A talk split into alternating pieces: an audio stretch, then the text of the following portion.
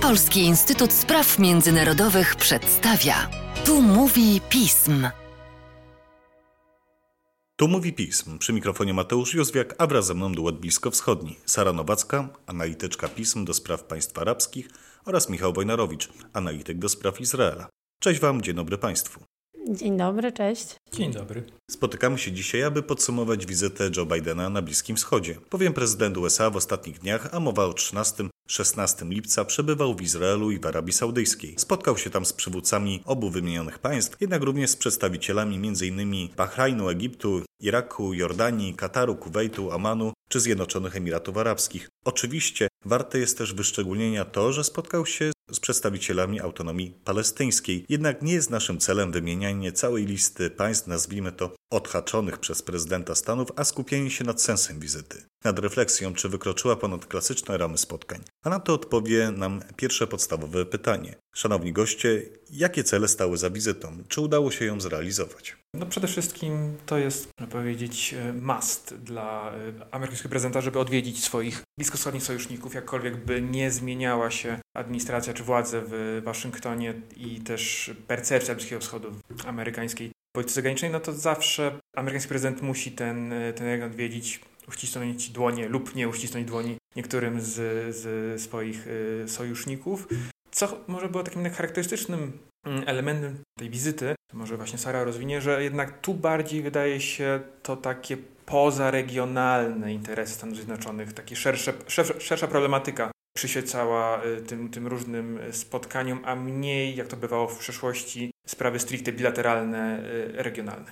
Tak, no tak jak powiedział Michał, USA musi się troszeczkę zmierzyć z takimi powiedzmy stratami wizerunkowymi czy stratami wiarygodności, przez, które, prze, przez pryzmat których y, sojusznicy Stanów Zjednoczonych postrzegają ich politykę bliskowschodnią obecnie. Niekoniecznie wynika to z jakichś może błędów samej administracji Bidena, ale powiedzmy takiego y, konfliktu między tym, jak, czego oczekują amerykańscy sojusznicy od y, USA, a jak administracja Bidena postrzega swoje zaangażowanie w tym regionie, a mianowicie, że zawsze od początku w zasadzie kampanii wyborczej Biden mówił, że istotne będzie dla Stanów Zjednoczonych połączenie tej polityki zagranicznej z wartościami demokratycznymi, z prawami człowieka itd., tak co niekoniecznie podoba się wszystkim przywódcom, szczególnie państw arabskich. No a do tego mamy pewien konflikt interesów, jeżeli chodzi o to, jak Stany Zjednoczone postrzegają potencjalnie skuteczne zwalczanie zagrożenia ze strony Iranu w regionie, gdzie zarówno Arabia Saudyjska, jak i Izrael, które Biden odwiedził, raczej oczekują jakiejś większej izolacji Iranu, czy wręcz deklaracji woli użycia siły. A dla Bidena wciąż dyplomacja gdzieś tutaj jest takim najbardziej sensownym rozwiązaniem tego problemu. No i to, o czym przede wszystkim powiedział Michał, czyli zrozumienie, że rzeczywiście w ostatnich latach te problemy właśnie wizerunkowe Stanów Zjednoczonych doprowadziły do tego, że państwa arabskie coraz chętniej współpracują z Rosją czy z Chinami, a są coraz większym wyzwaniem dla Stanów Zjednoczonych, które teoretycznie wciąż powinny być ich najważniejszym sojusznikiem. Wobec tego warto zapytać o przebieg wizyty w Izraelu, a przy jej okazji przecież również mówimy o wizycie na terenie autonomii palestyńskiej. To jest zawsze taki pakiet łączony. Prezydent y, USA odwiedzając Izrael odwiedza też autonomię palestyńską, spotyka się z palestyńskimi władzami, żeby no jednak zawsze zachować tą równowagę mimo wszystko, która oczywiście nie jest taką idealnie wybalansowaną w, w, amerykańskich, w amerykańskiej polityce zagranicznej. To oczywiście widać tą nierównowagę chociażby po czasie spędzonym w Izraelu i czasie spędzonym w, w Palestynie w, w ramach programu, jaki Joe Biden sobie, mm, sobie wyznaczył. Warto zaznaczyć, że to nie była pierwsza wizyta Joe Bidena, pierwsza jako prezydenta, tak, ale on, Izrael odwiedza tak naprawdę od lat 70. Pierwszą premierę, jaką poznał, to była Golda Meir, więc jakby ma pewne no, spore doświadczenie z izraelskimi y, przywódcami. I też na pewno, mimo tego, że już w Izraelu trwa kampania wyborcza, nie chciał tej wizyty przesuwać. Między innymi dlatego, że no, była szansa spotkać się z trochę bardziej bliższym partnerem, jakim jest rząd zmiany, premier Lapid, bliższy na pewno niż były premier Benjamin Netanyahu, z którym też Biden się spotkał w ramach oficjalnych konsultacji, niemniej no, trochę był jakby lepszy klimat do, do, do wizyty która no, była dość, e, nie chcę powiedzieć kurtuazyjna, ale raczej nie padło tam nic e, dalekosiężnego, tak to określimy na tym odcinku izraelskim. Podpisano wprawdzie e, porozumienie zwane deklaracją jerozolimską, która jakby no, wspiera te takie najbardziej, jest pewną taką listą wspólnych interesów Stanów Zjednoczonych, ale też subtelnych różnic, bo na przykład o tym, że jednak wciąż preferowane jest podjęcie rozmów z Palestyńczykami, wypracowanie rozwiązania dwupaństwowego między y, tymi dwoma podmiotami. No o tym wspominał głównie Biden, tak, a nie, nie strona izraelska. Jeśli chodzi o faktycznie to spotkanie już z władzami autonomii, to też no, nie padły jakieś daleko idące wiem, zmiany polityki, którą wprowadził Donald Trump. Oczywiście mocno, mocno Biden podkreślał, że jakby przywrócono wsparcie, przywrócono finansowanie wielu pańskich inicjatyw. Do tego ma być zwiększone na przykład wsparcie dla, dla szpitali w Jerozolimie Wschodniej. Poruszył kwestię śmierci pańskiej dziennikarki Al Jazeera Shirin Abu Akli. I jeszcze, y, to warto podkreślić, już wracając do, tych, do, do tego odcinka izraelskiego, no mocno też wybrzmiewało wsparcie dla regionalnych, y, regionalnej współpracy, którą Izrael prowadzi z różnymi partnerami. Odbył się na przykład szczyt, takie jakby czwórstronne spotkanie hybrydowo, wirtualne z przywódcami y, Indii, Zjednoczonych Emiratów Arabskich, które jakby też poświęcone było różnym regionalnym problemom, tak, szczególnie związanymi z daleko idącymi skutkami wojny na Ukrainie, czyli bezpieczeństwo żywnościowe, energetyczne. I jakby ten wątek był kontynuowany też w trakcie wizyty w Arabii Saudyjskiej. No właśnie, Arabia Saudyjska. Jak przebiegła tam wizyta? Bo przecież z tego, co jest mi e, wiadome, wiązała się z pewną kontrowersją. No tak, wynika to z tego, że jak już mówiłam, dla Bidena dosyć istotny był ten wątek wartości demokratycznych od samego początku, kiedy kandydował na prezydenta i w związku z tym wątek Arabii Saudyjskiej dosyć często się też jeszcze w czasie kampanii wyborczej e, przewijał i nigdy nie przewijał się w pozytywny sposób.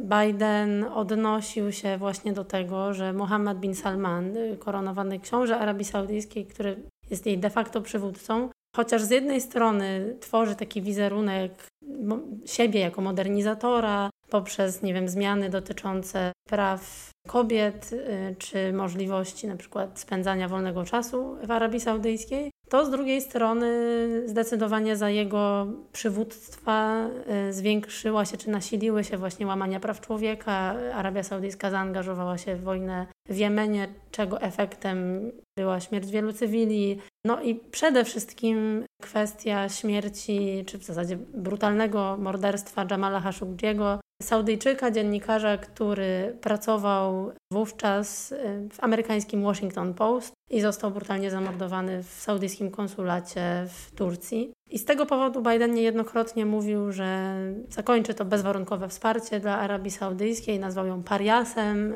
I od kiedy został prezydentem, absolutnie ignorował Muhammada bin Salmana, rozmawiał jedynie z królem Salmanem. No i oczywiście Muhammad bin Salman, kiedy nadarzyła się okazja, no to się za to odwdzięczył, a mianowicie kiedy rozpoczęła się rosyjska inwazja na Ukrainę, a nawet jeszcze przed nią i Biden starał się działać na rzecz zwiększenia wydobycia ropy przez Arabię Saudyjską, to Mohammed bin Salman tak samo go ignorował, jak wcześniej Biden ignorował jego, nie odbierając jego telefonów. I nawet kiedy Biden przeleciał do Arabii Saudyjskiej, to w taki symboliczny sposób też pokazał swój brak zaufania do Bidena, bo Bidena w Arabii Saudyjskiej na lotnisku przywitał gubernator Mekki. No i ze względu na to właśnie y, ta wizyta była dosyć kontrowersyjna, szczególnie dla Partii Demokratycznej czy dla wyborców Bidena, bo o, dla nich właśnie też ta kwestia prawnoczłowiecza jest bardzo istotna. Biden nawet wytłumaczył się z tych planów spotkania z Mohammedem bin Salmanem, pisząc tak zwany opinion piece dla Washington Post, co też było symboliczne, no bo jest to dokładnie to pismo, do którego pisał Jamal Khashoggi. Sama wizyta odbyła się tak w zasadzie bez fajerwerków, powiedziałabym. To znaczy, chyba takim jednym z ważniejszych na poziomie regionalnym efektów było właśnie to, o czym już Michał wspomniał, czyli takie nawiązywanie do umacniania współpracy w regionie czy integracji Izraela w regionie, a mianowicie Saudyjczycy zezwolili na wykorzystywanie przestrzeni powietrznej Arabii Saudyjskiej przez pasażerskie samoloty izraelskie.